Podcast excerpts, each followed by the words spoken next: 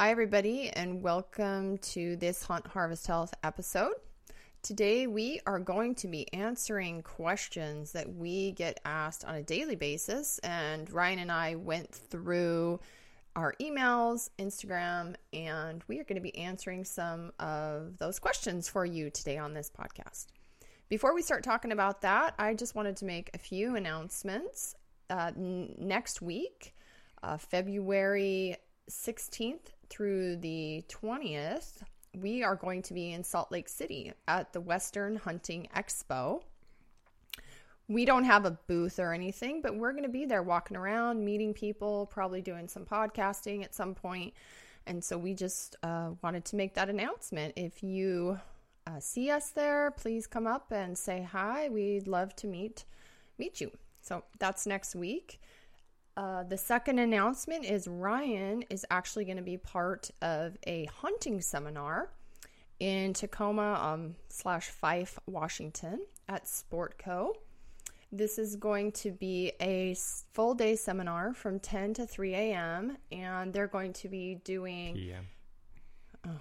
That would be an early seminar. I'm not up for that. I don't know how many folks are going to show up to that seminar at three in the morning. But okay, 10 a.m. to 3 p.m. Yeah. They're going to be given uh, gear discounts. They're also going to be given some gear giveaways. And Ryan's going to be there talking on hunting deer and elk in the Washington backcountry. He'll be there with Joey Pyburn talking that subject.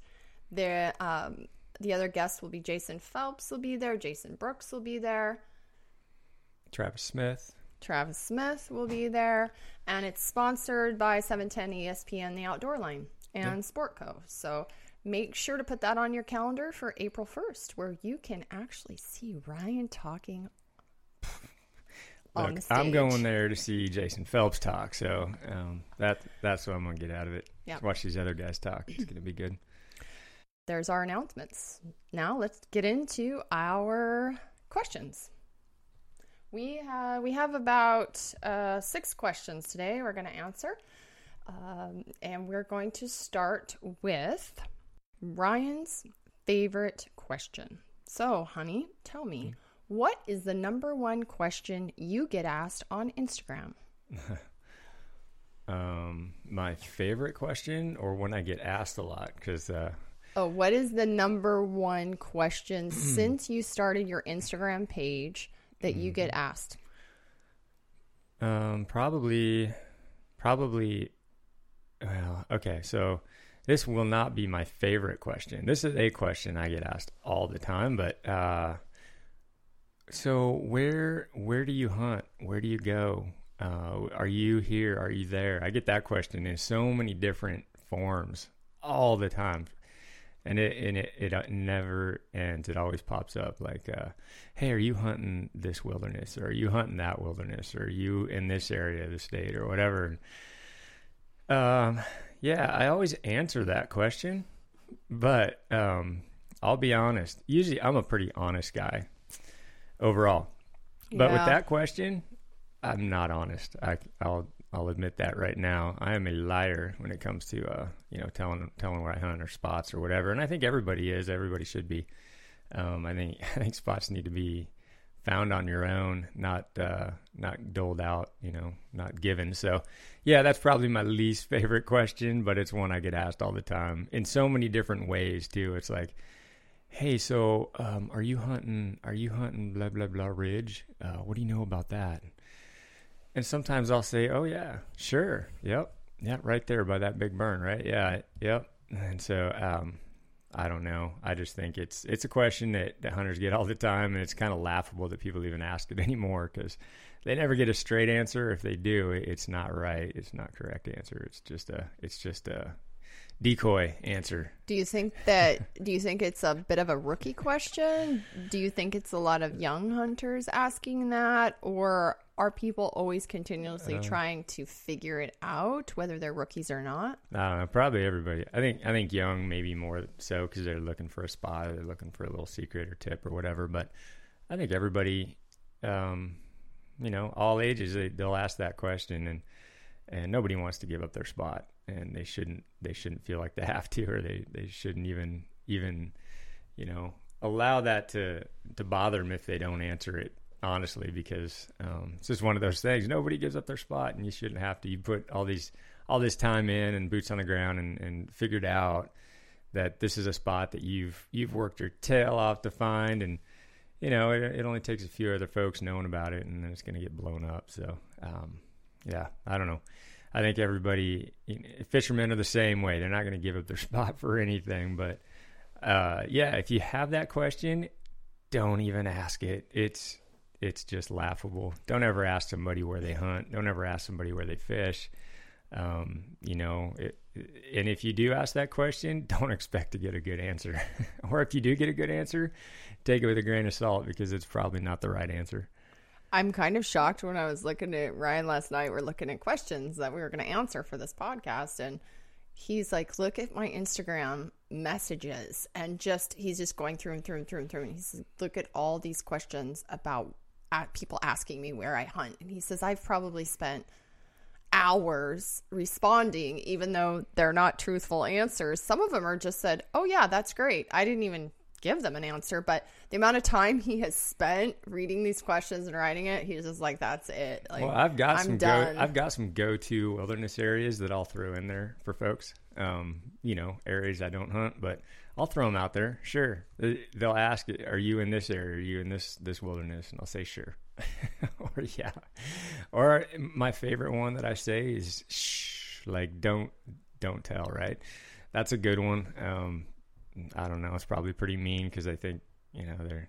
they're well, maybe you're giving somebody a great hunting spot that they haven't figured out look, yet. Even though these, it's not yours, they're getting a great hunting spot. they are. Every every wilderness area we've got here in Washington, or most in the Northwest, you, you got great areas in there. You got areas to look at. Um, just just expect to go out and, and do the work yourself. So yeah, I I think uh, I'm not really steering them down the wrong path because if they go to this such and such wilderness where I kind of said, okay, yeah, sure, I've hunted there. Um, yeah, they, if they go in there, they they're by all means they can find great areas in, in any of our wilderness areas or pretty much all wilderness areas in the northwest here. So okay, so don't feel bad if you've asked him this question before and you, you're getting scolded right now because every picture that I post on the website, every article that I write, or anything that I do, I am.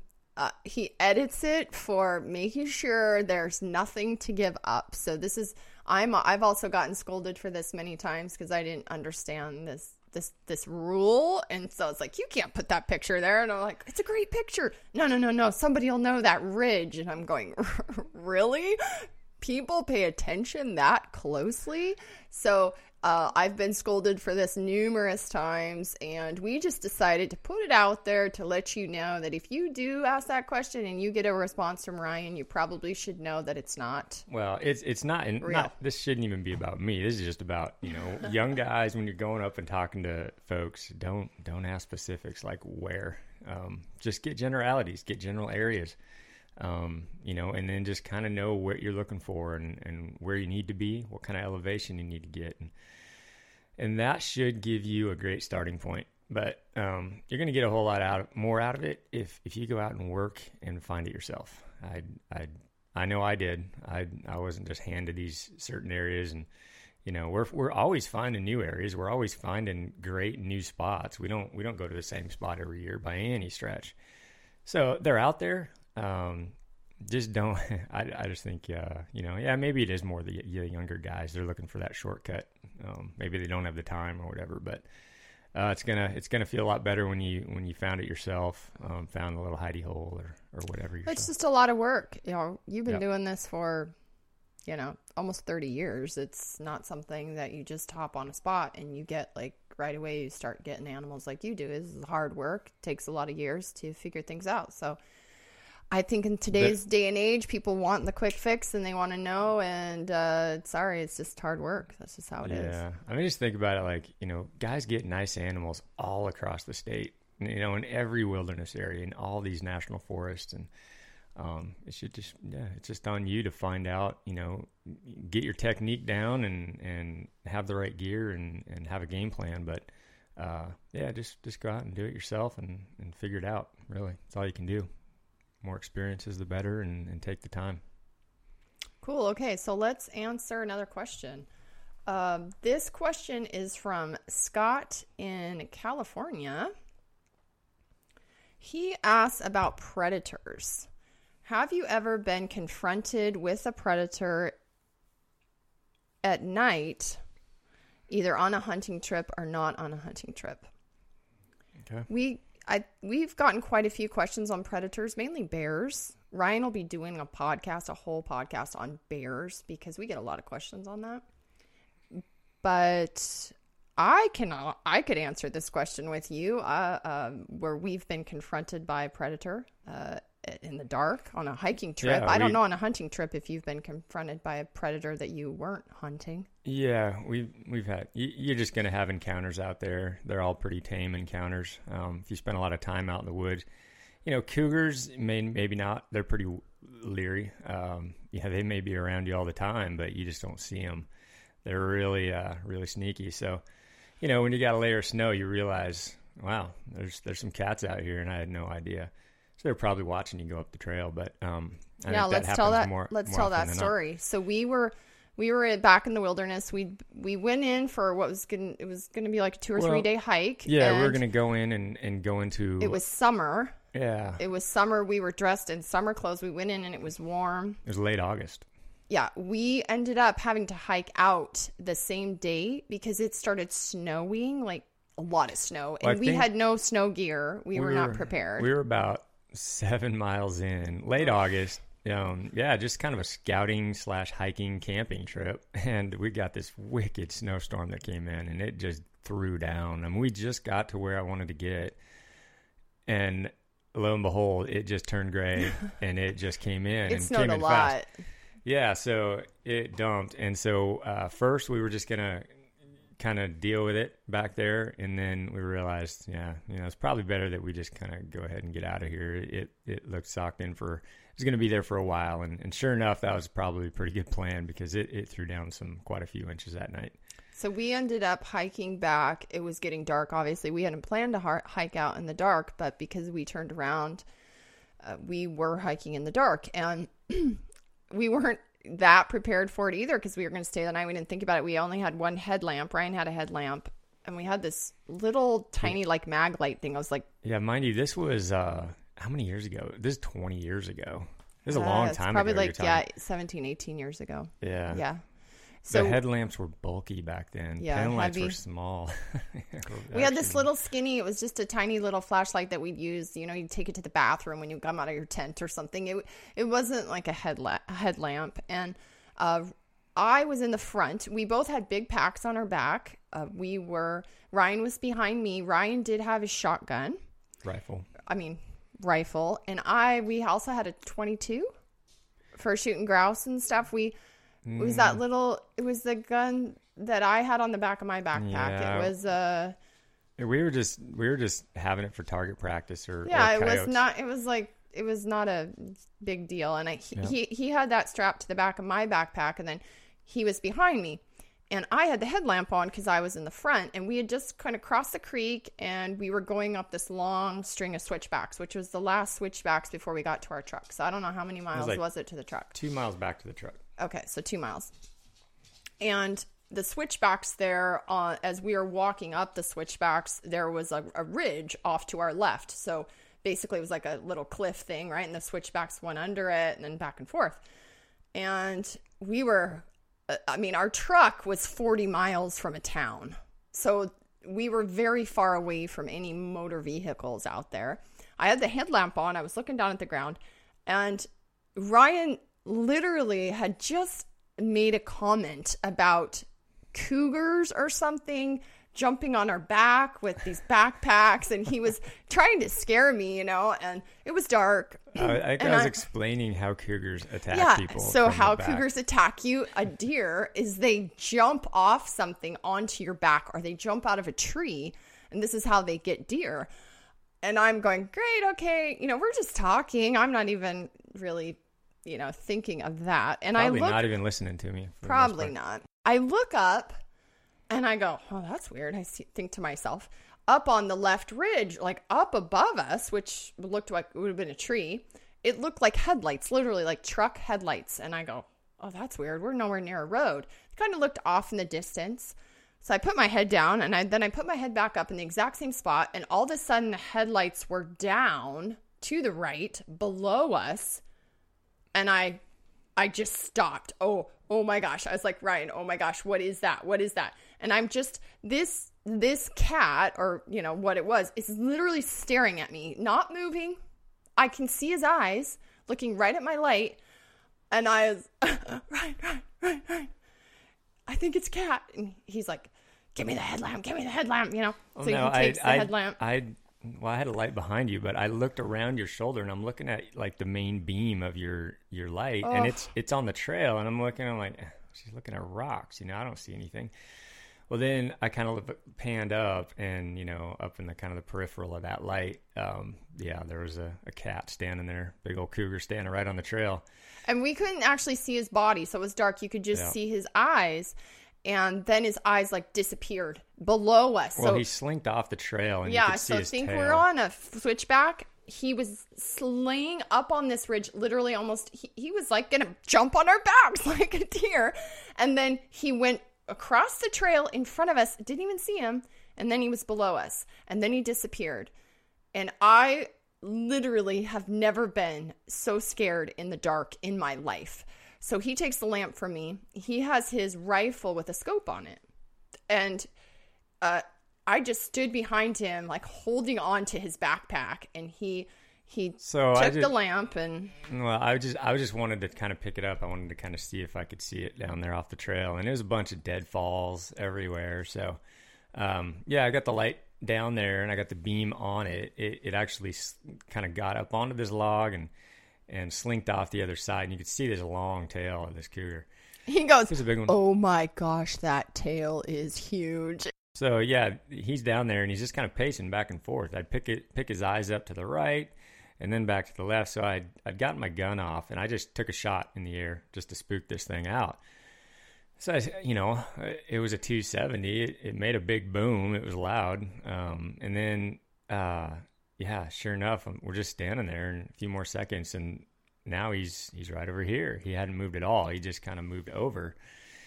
And so I took another shot, and then eh, lo and behold, he's just like pacing, not Mm-hmm. not running away, just staying down in the same area, going back and, And forth you across these logs. cannot hear. No. It's it's so quiet out there, Well, you and know you when can't hear him walking. You know when there's yeah with snow, a fresh big blanket of snow too. I mean cats are quiet, but couple that with a bunch of snow and and yeah, it's it's it's deafening out there. That just dead quiet. So, um, yeah. So he just kept going back and forth, and I shot three times, and that thing never never ran. So you know, uh, after the last shot, we're just like, well, we gotta we gotta boogie up this trail. So, Ryan goes, "Okay, I'm to make one more shot." And I by that time I'd had this other gun off my off my backpack. I was holding it and I had that little skinny flashlight in my mouth because he had the headlamp. And I was in front of him and he said, "Okay, when I shoot this next one, I just want you to go up the trail." I just I mean, this is a great way to get somebody to motivate them to go up switchbacks as fast as you can and like not even care about stopping. I just started going and Ryan was doing the, you know, the walking backwards, back and forth, looking, looking, looking for quite a while. We went around the edge of the switchback and I was just going and going like and he finally says, "Okay, honey, let's take a break. Let's stop." And we like sat on this well, rock and I I'm was just like, slow. okay. You can slow it down. You're gonna you're gonna blow your heart out. Because um, yeah, she you know she had been dogging it up until that point, and then after the cat, yeah, she Woo, blew up. adrenaline does amazing things for you, man. Yeah. So next time, next time uh, your hiking buddy is is dogging it or slowing down or just not not keeping a good pace, yeah, yeah, throw something out there like there's some cougar. Yeah, that was a really you. intense feeling. Uh, I think for me because the, it's a bit of a helpless feeling in a way that it's dark and you can't hear the cat. It's so quiet, and you know he's down there. And you, Ryan's like, oh, he's pacing. Oh, I can see his tail, and you're shooting, and they're not even. The cat's not even like fazed by it, and so it's this, it's this real raw feeling of being, um, like in nature, like you're kind of the hunted, you know? And I think this is a, a, a unique feeling for most people, especially with a cat. You know, they're they're cats and they're smart and they're quick. And uh, this one was looking for some food. Obviously, he's looking for a deer, you know, or he was wondering who we were and what we were doing. But yeah, the worrisome part about that was he didn't run away at the shot. You know, usually, you know, a good cougar is one that just, you know, it sees you and it goes the other way, just kind of like bears. But yeah, for whatever reason, this one was not afraid and he was not going anywhere. So that made it a little worrisome. That kind of jacked it up a few notches in the um, I was like never so happy to see the Toyota in all my life. yeah. That was a that was a predator story. Yep. Yeah. Yep. Okay. Thanks, Scott. Right. the next question we're going to do is from Joseph. Joseph is I'm not exactly sure where Joseph is from. He didn't say.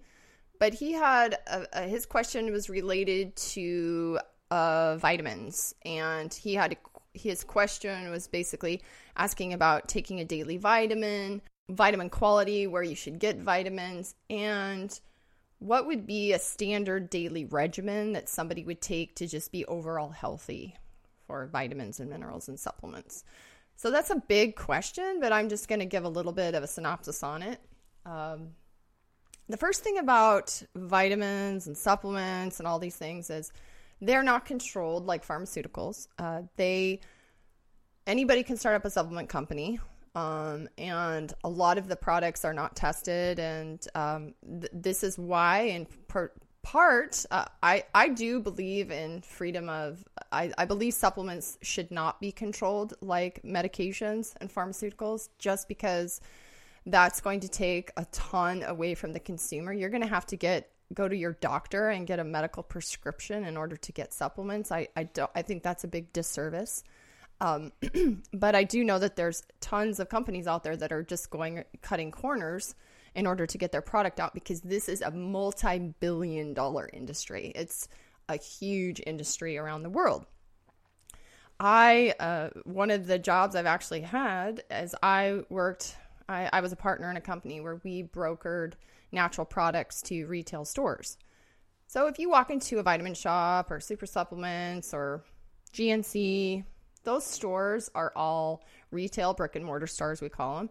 And all the products in that store, they basically convinced a buyer of that section to take their supplements on and put them on the shelf. Um, a lot of people will ask me, well, if it's good, why is it on the shelf? You know, there are some companies that are internet companies now that have amazing reputations. In this industry, there's supplement companies that have amazing reputations, and you're not going to find them in every store. You're not going to find them when you walk into a GNC. You're not going to find them. You know, maybe you'll find them in a Cabela's or somewhere like this, but you'll find them mainly on the internet. And that's because it's super, super, super expensive to get vitamins or to get your product on a retail shelf. The amount of money that the company has to pay uh, for slotting fees, for marketing, and what the like GNC and Vitamin Shop are going to require of that company in order to push their product is huge. So a lot of these companies that are in the retail stores, they have huge budgets. Like their money that's going into their marketing, their money that's going into um, keeping that product on the shelf is is really big. And so some of these companies don't survive because they can't keep up with that.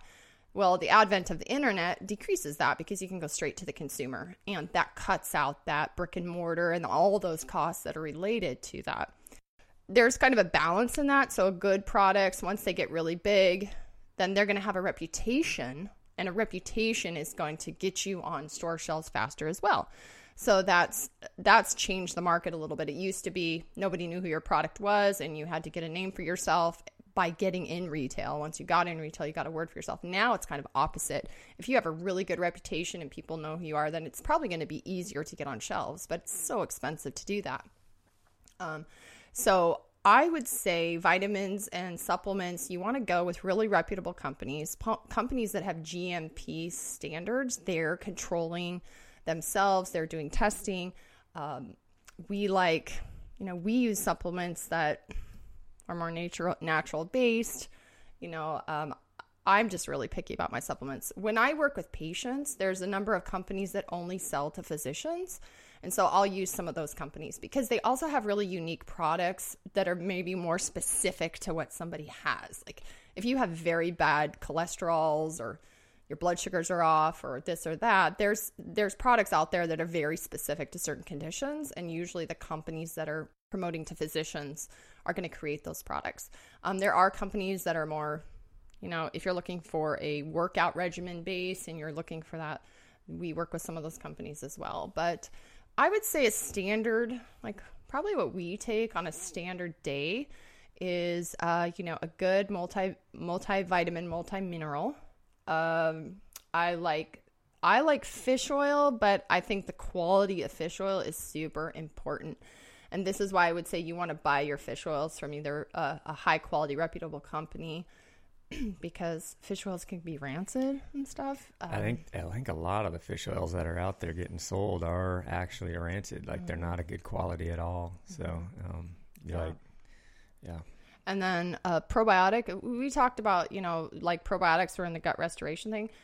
Everybody's gut flora is kind of off, so probiotics are good. But again, probiotics are like fish oil. You want to be taking a product that's high quality that has a number of strains in it that's not just like acidophilus you know? You it, and the other thing probiotics are kind of expensive. So getting a high quality uh, probiotic is going to be better on your pocketbook and it's going to actually work. So that's another thing that i would do. Um, b12 is a good one. Some in, in, you know in the clinic we'll do uh, b12 injections uh, and you can also now do sublingual B12. B12 is good for nervous system. Uh, you can take it under the tongue. Uh, so B12 is another one that I like. And then I like like a branch chain amino acid and glutamine combination. Those are uh, amino acids that feed muscle cells and help you to build lean muscle and burn fat. So I think that especially if you if you're doing performance stuff or exercise and you need recovery, I like just taking some. We we use one. We just put it in our drink, um, and like an electrolyte drink as well. So we're getting those minerals and we're getting those branched chain amino acids and glutamine. Um, yeah, and a lot of a lot of companies have that in like a hydrate recovery mm-hmm. style now, powder pack and stuff that are that are pretty awesome. So I'll use those a lot, especially for hunts and hikes and, and just working out. Um, you get a lot of branch chains in there and, and other things that are good. Yeah, I mean, if you're overall healthy, here's the other thing with vitamins. These are called supplements for a reason. You supplement. You, you're obviously Ryan and I believe diet's key. So if your diet sucks and you're taking a bunch of supplements, it's it's kind of like wasting your money. You should be spending money on healthy food. Obviously, if you're hunting and you're providing your own meat, you're doing that. But the rest of your food should also be balanced. You should be getting lots of fiber, vegetables, you know, healthy fruits, and keeping your sugars down and stop the soda and and and out you know decreasing alcohol and all these things. It and then taking a supplement with that it's just going to supplement you. And if you're eating healthy you can also get by without taking supplements every day. So maybe you're going to take your supplements when you're working out more when you're training more. Obviously if you're trying to build lean muscle and you're trying to bulk up and you're trying to make gains uh, you got to eat. I mean the rule of thumb with that is you work out and you eat a lot of food, okay? And you eat you keep your metabolism just cranking. And then you usually have to supplement at that point because you have to be able to recover. The most important thing about exercise and building muscle is recovery.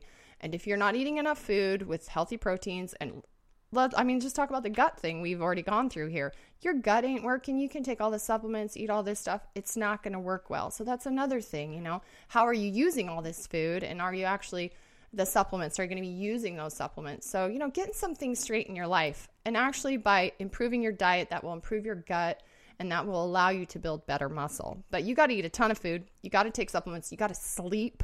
Well, I think, and I think with working out, especially, that's where a lot of these companies, um, you know, their protein powders and, and whatnot are, are awesome. Because, you know, say you, you go to a gym and it's whatever, 20 minutes, 30 minutes from your house and you work out and um, I think the most important time uh, to kind of replenish your body is that first 20 minutes right after you've worked out, right? 20 minutes, 30 minutes.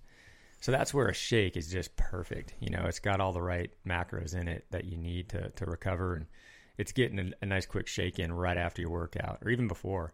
Um, but after is super important. So, um, Well, I've I I did some you know bodybuilding, whatever you want to call it, bikini competitions. I had to put on muscle. I'm I'm normally a skinny person. I'm not. I'm kind of a skinny fat person. I'm not overweight. That's not really my genetic makeup and and just the way that I am. But when I had to build muscle, like I was eating six times a day. I was taking supplements. I was having to sleep. I, and you tons of can do it. Yeah. I mean, and then it's cr- it's amazing what your body will do when you're doing that, right? Obviously, I'm not building like I was back then, so I don't eat that much. My tendency is not to eat that much. But what I tell my patients is if you can feed your metabolism with food the right way and the right foods, you can heal your body, you can build lean muscle, you can lose fat, you can decrease your inflammation, and then you you know using supplements and with that to to help you and then you know when you get to a healthy point and you're doing really well, you know, taking supplement vacations is good too. You know, letting your body take a break from those. So, but I would say the basics, you know, going with the basics every day or every other day, and then just really dialing in your diet. Diet is everything.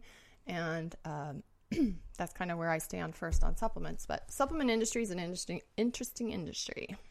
Yeah, yeah. I mean, I, I, I'm not going to say I, I don't take them. I take them all the time. Um, especially like I say with training and, and hunting. Um, it's nice to have those those recovery drinks and uh, branch chain aminos. I think are maybe one thing that get overlooked a lot for guys in the backcountry.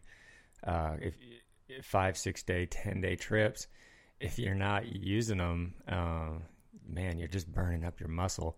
So uh, you know, there's a lot of a lot of companies now. I, I do a lot of the wilderness athlete stuff, and, and they've got a lot of it in their recovery and, and hydrate and all that stuff. And um, it definitely keeps you going. Uh, it'll push you up a hill, and uh, yeah, there's definitely huge advantages for that, and, and also training. I did drink. Uh, Ryan has the what is the pre workout now from Wilderness Athlete? The new one, Brute Strength. Yeah. is that their pre? Uh, so I before I went on a run, I'm trying right now to run because I'm saying I'm going to do the Cam Hanes 5K in Salt Lake, but I haven't run a 5K in like 10 years. So, mm-hmm. but I did the I think it's the Brute Strength pre workout before I went for this run that I've been working on. And I did the whole run. There's a huge steep hill, and I walk up that hill because I can't run up it. But I did the whole run without stopping, with the exception of walking up these, this huge hill. And I was so proud of myself. So if if that pre workout did that for And me, it- then and it and it wasn't you; it was all the pre workout that got you all the pre workout and and listening to uh, Joe Rogan's podcast. so it gets it me too. up the hill. Yep. Um, okay, so thank you for that, Joseph. Next question Michael in Minnesota. Michael actually shared his granddaughter's picture with us on our uh, backcountry bars. and We po- posted that on Facebook a while back, so that was fun to see. He also asked this question. Ryan, you're going to have to answer this one. He asked, How? Okay, so he's from Minnesota. His email was that he went elk hunting in Colorado with a buddy, and they never hunted Colorado before. Obviously, terrain, topography in Minnesota and Colorado is very different.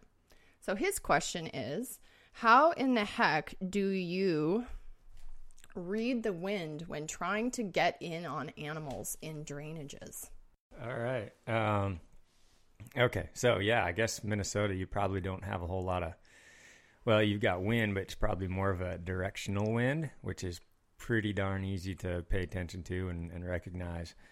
Yeah, once you get to the hills of Colorado or any of these mountainous western states, you've got you've got a whole lot of different wind going on. You got thermals, and uh, thermals are real easy. Um, it, it's kind of just a general idea of you know cold sinks, hot air rises, right? So in the mornings, um, typically what you're going to find, uh, minus a, a directional wind, is you're going to have, you know, thermals are going to be dropping off the mountain. So typically, you know, you just kind of pay attention or know that. Um, you know, a lot of guys will use these little things to kind of determine the wind and which direction it's going. Powders, talcum powders. Um, I use a lighter a lot of times, most of the time. It's just real simple. I always have it in my pocket. And, you know, you'll just start to recognize these things with more experiences. And that's, you know, in the mornings early uh, when you're out glassing, you know, thermals are dropping down, the cold air. and then um, you know there's a point mid morning where it changes. You know the mountain starts to heat up the sun, and thermals start to rise up, and, and typically the rest of the day is you'll have those thermals coming up the hill. Now there's always exceptions, um, you know, with weather coming in or, or directional winds or whatever, but for the most part, that's that's pretty consistent. Now, it, it, it, it, there's like different areas. There's certain areas where I elk hunt where I I pray that I could get some type of a consistency for thermals, but there isn't. You know, there's so many variables. If there's a cold creek running down on the bottom of it, you know, you'll have a you'll have a thermal running right down the bottom of that creek, and, and things will get all screwed up and, and goofy, and um, you just you're just always having to pay attention to wind. So you're always checking your wind. Uh, one thing that is probably that's probably one of the most important pieces. Um, and I could see how uh, maybe a guy from Minnesota would totally not be recognized. He wouldn't he wouldn't even think about that until he gets here gets here in the West and, and starts hunting these. Because yeah, winds change. Winds are um, something you definitely have to pay attention to. And how do you check your wind? Um, yeah, w- with a lighter. Um, I use a lighter. I, you know, it's got a tall flame on it. Um, I just flick it, and it's obvious, pretty obvious which way the wind's blowing. Um, most guys, I think they'll use, you know, they got these little bottles with talcum powder in there, and you know, you just puff it out. Is that what I've seen? I think I've seen Steve Rinella on Meat Eater or some. We were watching some show and somebody kept Now, lo- opening, like flipping this thing, and stuff would go out. It's talcum powder. Yeah, it's Oh. just a powder that kind of you know goes up in the air and and it tells you which way the wind's blowing. So super simple, but uh, yeah, it's just something. There's not no real great answer. Uh, you just always have to pay attention to it. Uh, directionals are great because directionals, um, you know, if they're coming from a certain direction consistently all day, you know where you're going to be going into that animal at. You know what direction to go, and you're not going to be all screwed up. But throughout the day, sometimes these thermals will change on you. Especially, I don't know what it is about elk woods, uh, those high mountain basins. Sometimes it just gets squirrely and, and wind busts you. It seems like ninety nine percent of the time, and that's what messes up your your stock or your hunt. But um, yeah, for the most part, uh, you know, hot air comes up, cold air goes down. So there's going to be a switch over in the evening when, you know, obviously the sun goes down, uh, starting to get cooler. All of a sudden your thermals are going to change. They're going to start dumping down, down draw and, uh, and it'll go the other way. So yeah, that's, that's, um, that's something that, you know, us Western hunters, we've just grown up with. We've always had to be aware of it. And, um, you know, typically on like say a mule deer hunt for me, on archery season, that's kind of how you play the game, right? You you spot that animal in the morning from a distance, and just knowing that that wind is probably going to be going down. Usually, we're at a, some type of a vantage point, you know, a lookout, looking looking across in these draws, and, and you find them, and and then you'll just kind of hold off and wait. Um, so you got to have some patience because typically you're not going to be able to make a play on that buck until the directionals or the, the sorry the thermals start coming up those bucks will bed down, you know, three quarters from the top or mid mid basin, and and once those thermals start coming up consistently, that gets you your your time to you know to get on top of them and come down on them when you got a consistent breeze um, or thermal. So you, you just kind of play it that way, and that's why most most bucks. Um, I think I've killed, or, or it's always midday. You know, it's not in the mornings, it's not in the evenings, it's it's midday. Um, now that's more, you know, focused on just high mountain hunting, but it's not in every situation. But it's definitely very consistent for uh, for us guys that go up and, and chase high country muleys uh, up on top of the mountain. I think it's pretty cool. It's it's like getting aware of your surroundings, right? Like kind of becoming becoming one with the wind. You know, you're you're Well, I'm you're- not becoming one with anything. I'm just knowing which way it's flowing. No, and- but I I just like this. I just like that idea of becoming really aware aware of your surroundings and trying to figure it out. You know, it's kind of like a math problem. You're trying to figure out when's the right time, what's the right place, and yeah, boy, every single draw could be different, right? Yeah, there's a calculation there because you know, um, you know, you, just picture yourself sitting on a ridge and you you spot a buck off in the distance. Do you go right after that buck now when the wind's a little squirrely and take that chance? Well, I you say don't. run, run, run. No, you don't. Uh, it- I'm just kidding. I would never do. That. So, um, so no, you, you wait until you're going to give yourself the best opportunity, and that's when there's a consistent wind or thermal. Um, if you're going over there when it's going back and forth, Yeah, it's just expect you're not going to get that animal. You're going to blow them out. And in my state, if you blow that animal out, it may be your only chance at ever seeing that buck again. You're gonna you want to give yourself every every opportunity to get in on him and, and, and make it right the first time, and and hopefully it only takes one. But uh, yeah, if you go in just kind of hoping for the best, uh, it, I found it typically does not work. Mm-hmm. So you kind of have to be yeah, you have to calculate it. Um, you know, and if you got more days to burn, obviously, if it's a risk, a high risk of not getting in on that animal because squirrely winds and just back off and and hopefully it'll happen another day. He'll put himself in an area where where you're going to get a shot at him. Is there is there always wind of some sort? Most part, yeah. There's okay. always a somewhat of a thermal, mm-hmm. slightly mm-hmm. up, slightly down. Um, yeah, for up in the high country, definitely. Mm-hmm. It, it, gets it gets still, but uh, for the most part, there's always a um, definitely a flow to it, up or down. Hmm. Cool. I learned something I didn't know there. Well, you've never been on a backcountry high hunt. One of these days, you're gonna have to do it. Mm, I'm gonna have to go be one. I've been out in the mountains up there, but I just not hunting. So maybe someday. Yeah. Okay. Next question. We have Arnold. Again, I'm not sure where Arnold's from, but uh, Arnold Old Bear, he calls himself, and his buddies must called him that too.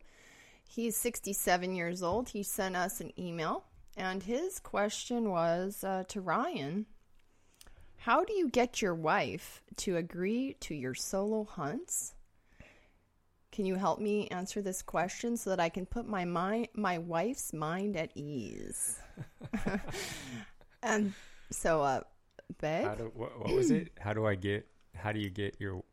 How do you get your wife to agree to your solo hunts? Okay.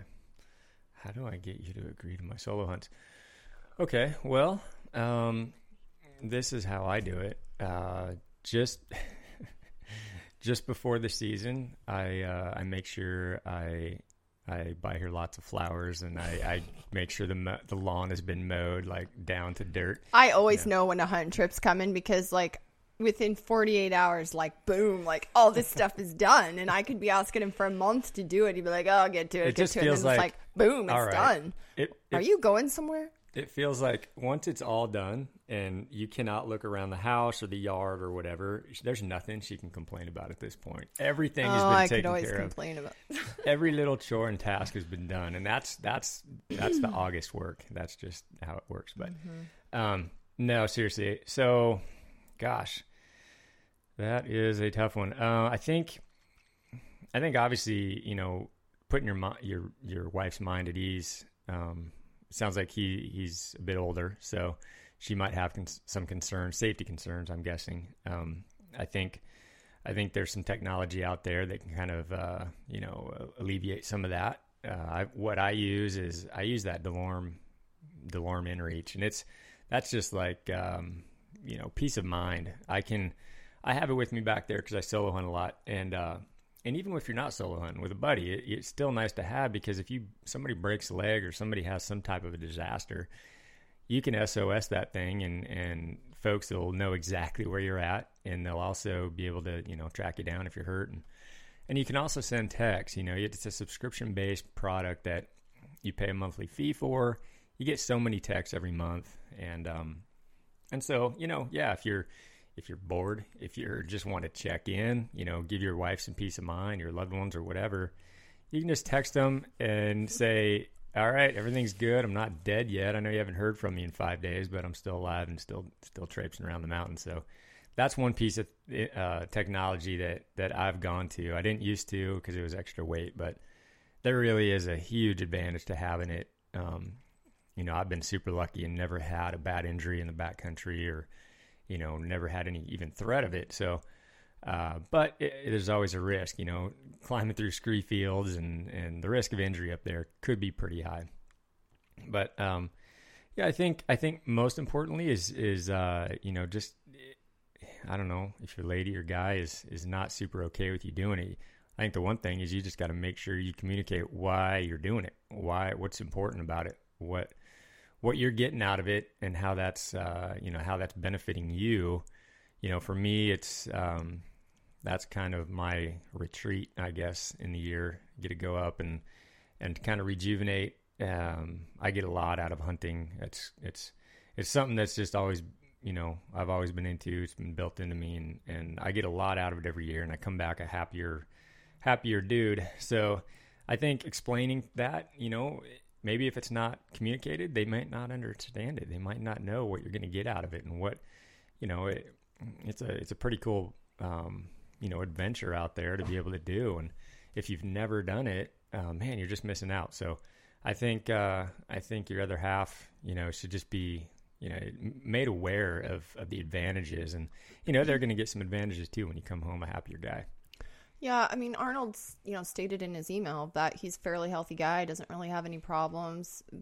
But I think that's another key, right? If you do have problems, you're not taking care of yourself, you're overweight, your knees are bad, you know, and telling your wife you want to go on a solo hunt where you might go have a heart attack out in the middle of nowhere, you know, she's she probably has a justifiable Sure. beef with you. And I, I think one one But- other thing that you know that Arnold might do, uh, he could also make sure that he, you know, if he doesn't know, you just got try to find a guy that can go with you that's maybe a little younger, um, pretty good shape, or had some had a lot of experience back there. Um, and doesn't want to talk to you. And so you know, Ryan likes those. Just don't talk to me. Well, somebody who can help you if you get hurt. You know, Yeah. somebody that she trusts that, you know, she's like, okay, so he's with somebody that that can help or, or go get help or, or these type things. So that that'd be one thing. Maybe maybe a solo trip isn't the right trip for you. Maybe you going in with a buddy or two might give her a little more peace of mind. I think too, you know, we're talking about age here, but I think I I feel in general that a lot of women don't understand it and they never have. You you you could, you know, Arnold may have been with his wife for 40 40 50 years and she may still she still does not understand his desire to hunt and it comes down to a struggle every hunting season. I mean i know all too well about this. Uh, actually i just published a blog a couple weeks ago on our website called uh, my husband's mistress and it's really my story of coming to grips with being with somebody who has this passion and this need and this desire. Um, and sometimes in our relationships, we do things, especially when we're young or younger, we don't think about the other person as much, you know. And so Ryan and I had had this situation happen when we were just newly married. And for some psychological reason, it just scarred me and hunting. Hunting just became this, it just became this mistress that I always felt like I was losing to every fall. Even though I loved backcountry stuff, I loved hiking, I loved fly fishing, you know, we we did all these things together, mountain biking, skiing, but it was something about hunting, partially cuz I didn't hunt. I also think I had a lot of preconceived notions about hunting, the way I was raised about hunting, like all these these things that were put in me and then the way that I looked at I looked at it and I could easily love Ryan, but I I had this thing with hunting. I didn't love hunting and I I had to actually sit down at one point cuz we were having problems in our marriage over it and just say, "Why do I hate this so bad?" And and this is what the blog was about. It's basically my story of coming to that. And I I think there's women, I think there's millions of women out there who have spouses and the, the woman doesn't hunt. She doesn't hunt. She doesn't understand it. And she feels left at home and she feels neglected and she feels like she's not being heard. And maybe she feels like she's not getting to do the things she wants with her life. And she's staying home with the kids and she has a job and she has all these responsibilities. And, you know, she doesn't get to just run off into the mountains and be alone and get that time to herself ever. And so there is, I think, a reciprocation that has to go on if the man wants to do something he really wants to do, there needs to be a reciprocation on the woman's half as well. So, you know, maybe Arnold's wife is just purely concerned about his safety, but maybe Most there's likely, yeah. and but you know, there might be a deeper reason too. So, I see this more in the younger generation, the guys that want to hunt and their girlfriends don't get it and I mean they end up like whole relationships get ruined over it. And uh so I think that's a topic too. You know, why why you know the bigger question the deeper question that i think in a lot of cases we just don't want to talk about but the deeper question is why do you need to go what is it in you that needs that and what is it in me that can't support it and maybe if you can talk through that question maybe it'll get a little bit easier you know But I would definitely get the DeLorme. Jeez, Ryan and I've spent we spent like 15, 16 years together with hunting. There was no DeLorme. It was like, see you later. if I don't show up on this day, give me three days. And if I don't show up then, this is maybe the area I'm in. I can't tell him any hunting trips. He comes home. I said, Oh, were you here? No, uh, I couldn't find anything, so I drove this other area. So I had no idea where he was. I would have had no idea. Now, Joey might have known because I notice on the DeLorme, I'll get a text like once every three, four days, like, you guys okay? Everybody okay? I'm here. Okay, great. And Joey will come over. Hey, did you talk to Ryan? Yeah, I got a text last night. Yeah, yeah, yeah. So him and Joey are doing this talking and he's letting me know he's alive and he's good and, and that's good. And that's enough for me. You know, I'm but back in the day it was see you later. I'll be home on this day, maybe. And if I'm not, give me another three to five days because this is how Ryan hunts. He goes in, he finds an animal, he tracks it for six days. He's going to get home 10 days later. When he should have been home, he probably saw two or three or four or five bucks that he could have gotten before that. He could have been home day three, but he gets home day 12. So I know that about him now, and I don't get as upset about it now as I used it's, to. it's easier now for a new guy. It's that's going to be a tough sell. I mean, you know, um, I've just like I said, I've been real lucky and fortunate to not have any major anything bad happen, any major you know injuries or, or screw up. And I've been pinned down up there with I've weather, heard a but few stories of, oh yeah, I almost fell off that cliff, or I slid down that rock chute. Oh, I don't. I was like, I don't want to hear about this. yeah, And you're here. You you survived it. yeah. a Well, lot I of mean, risks. we're careful. We're we're super careful up there. We're not dumb. We we know there's the there's a risk. So you know, um, I I think I'm overly careful. I really watch my footsteps and and where I'm going. Um, yeah, you take a few chances here and there, but for the most part, you know, especially when you're solo, uh, boy, you're. I know for me anyway, when I'm by myself, I'm I'm cautious because I know there's there's no, you know, I don't want to be uh, sleeping on the mountain with you know, you, I might be spiked out five miles from my my even tent. So I know I know how important it is to be careful, and um, I think most people kind of go into it with that as well. Um, but yeah, I mean, I- think there's a uh, there's definitely for for guys like Arnold being being super clear about why you're going to go do it. What what's drawing you into the mountains? What do you want to get out of it? Um, just let yeah let her know what why why why you're doing this um, for adventure and how it's going to help you and benefit you and I, I think that's why most of us do it and you know you just come back a happier you know more clear person overall for me I also feel that the longer that you do the things that you love, the younger you can stay. So, you know, I know that when Ryan's in his 60s, he's Well, he's yeah, going to I- want to be doing this stuff. I if I said, you know, unless something was really wrong with him, I I wouldn't be able to tell him he couldn't do it just cuz he's in his 60s, you know? I mean, things change. There's no doubt about it. I remember the days when he was never going to sleep in a tent. He was always, yeah, I mean, he's just like he's changed because we've gotten older, but I I know that I know, and I've seen this in my patients. I've seen it just with people stay healthier when they get their outlets, no matter what age they are. So Yeah. it's important to have that. Yeah. Okay, last question. Chad sent us an email. He sent us a couple emails actually, but Chad, I'm not sure where Chad lives either. Uh, this question is the this will be our last question for this show and it's kind of the big open-ended question. Ryan can answer it and maybe i'll try to answer it too a little bit but chad asks uh, i'd love to hear from folks like you who seem to have a lot going on with work kids outdoor recreation and a relationship to maintain and the topic of time management. I'm often overwhelmed and with stuff juggling everything around and we don't even have kids yet. How do you manage your time? oh boy Babe? Um, boy, am I supposed to have a good answer for that? Because uh, that's there. I honestly, I don't know that there's a secret to that question. I don't know that there's there's an answer I could give.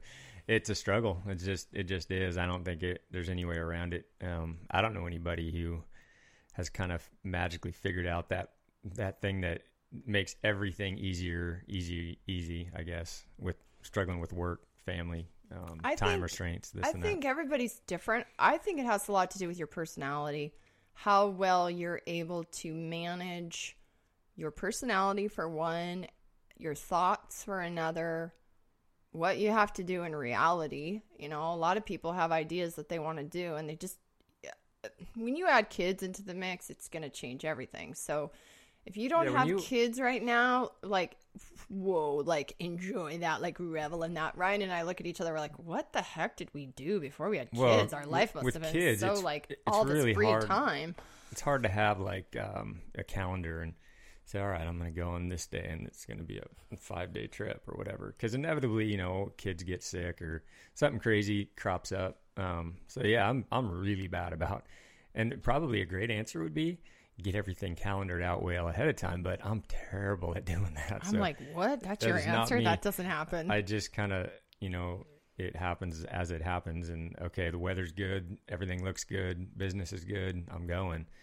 Um, which probably is a horrible answer for that question, but it's it's just yeah, I don't know if there's any real good secret to managing comes everything without just when it comes to a hunting trip, he's got those down. Like I I know the big trips that Mm-hmm. he's going to take and he may take smaller trips and so we do have the fall. I would say the fall is actually the most time managed because I understand what he's going to be doing and I understand. yeah, and we, we plan trips accordingly. Like she knows when I'm going to be on, you know, a certain hunt. If I got a big hunt, ten day hunt, um, she'll go do her own thing. She'll take the kids and she'll go see her mom in Montana or or go do something else somewhere else and Mm-hmm. go to um, Colorado. yeah, so we'll kind of coordinate that, and that's just what happens these days, and so that works out really well.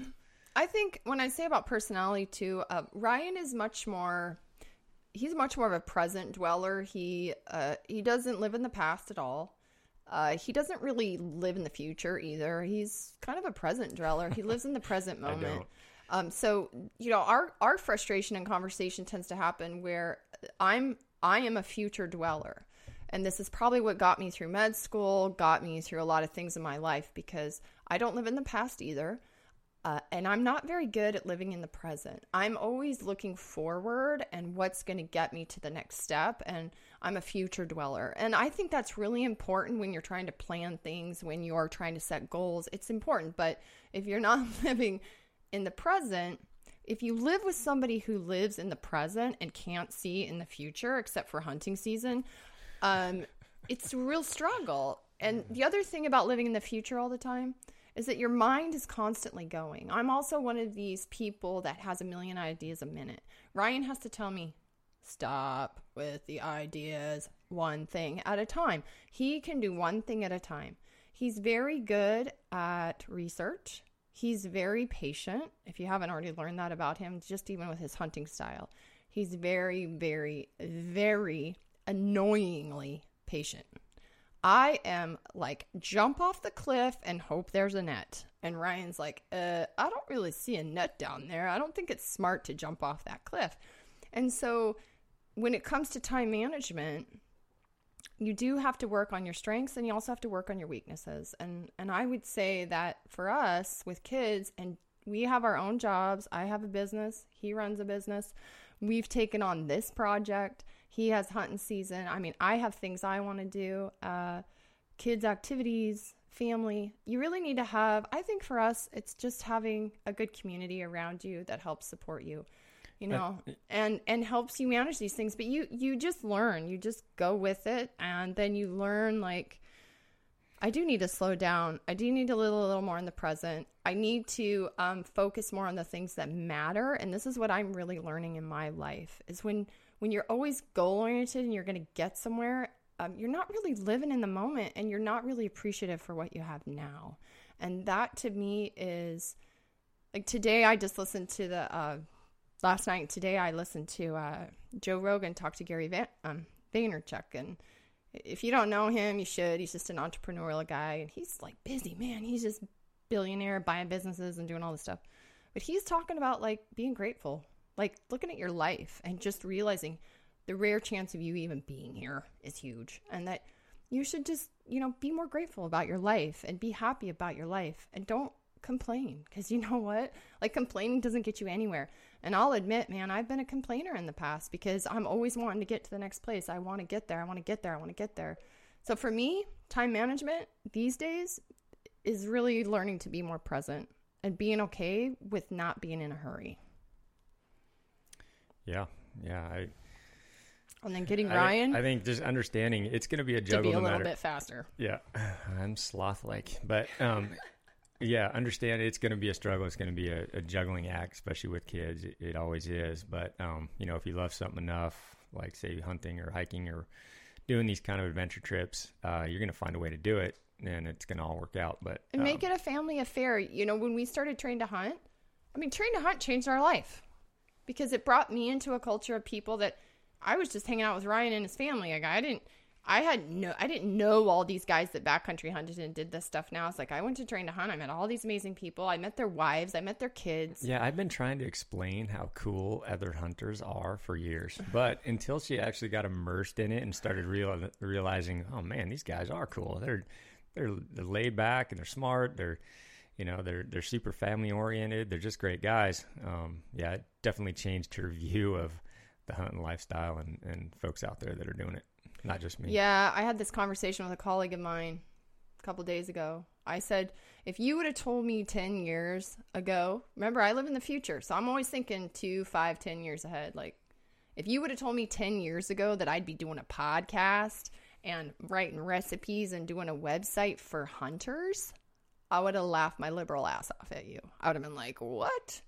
No way. Even though my husband was a hunter. I mean, this is literally this was the difference in our life, right? I I didn't like hunting and you can read my blog on that blah blah blah, but if you would have told me that, I would have laughed at you. And now I'm just excited about this. I mean, like I just I don't even want to go to my job anymore. I just I just want to stay here and do this stuff and the people that I've met, the quality of people that I've met is just amazing. And the only reason that's happened, it's not like these people didn't exist before. It's because I opened up my mind and I opened up myself to this. And Train to Hunt kind of did that for us. And I saw the value that this brought into Ryan's life. And by that bringing value to his life, it brought value to our life. And it took me 20 years to see that. So, you know, time management sometimes is getting comfortable with your problems, your issues, your complaints, your things that are holding you back, and you start working with someone you love, like we started working together, and you start trying to figure these things out and you start learning your weaknesses and and then you meet other great people that are doing other great things and you you let go of your misconceptions about how people you think people are. And this is also the biggest thing I'm learning right now about this whole political state right now. Like, open your mind, people. Just open your mind, right? Like, have conversations with people that are different than you. Like, try loving somebody who is like complete opposite than you. Damn, that is like a life lesson right there, right? And that's why I'm here. We're doing this, and I'm doing this with Ryan. He's not doing this by himself because, you know, I opened my mind to that. So, yeah, I kind of went on a tirade there, babe. Sorry. Yeah, you did. I agree. But no. Don't get too deep. You see what happens. You start getting deep. Ryan starts uh, yeah. glossing over. Yeah, I start thinking about researching for uh, what tags I'm putting in for. Oh, jeez. Anyways, that's our question, Chad. Hopefully that answers some of it for you. Um, yeah. So those are just a few of the questions that we've gotten asked. We'll probably do one of these podcasts frequently to go over questions. It's fun to to do some of these. Uh, again, yeah, that was just a few of them. Sure, get a lot of them. It's pretty cool. I like I like getting these questions, and um, you know, I try to respond as much as possible. I'm just I'm I never I had no idea I was going to get so many. Um, they've just been flooding in as of late, so it's pretty cool. Really like uh, talking to folks and seeing where their minds at and what they're interested in. So. Yep. Okay, don't forget. Uh, hopefully, we might see you at the Western Hunt Expo and Ryan at uh, his debut talk in April 1 at Sportco. Otherwise, uh, okay, have a great week. Hey, folks. Thanks for listening to the Hunt Harvest Health Podcast. If you enjoyed the podcast, give us a review on iTunes or Stitcher. Any comments, ideas, suggestions, uh, feel free to shoot us an email at lampers at thestealthyhunter.com. That's S-T-H. Or go to our website at huntharvesthealth.com. Um, you can also follow us on Instagram at Stealthy Hunter or at Doc Hillary. Feel free to message me as well through Instagram, as uh, I do really enjoy answering any questions related to gear, hunting, uh, food, or you name it. Tag your photos as well if you'd like at Hunt Harvest Health or Get Stealthy, as we'd love to see what you guys are up to. Thanks. See you next time.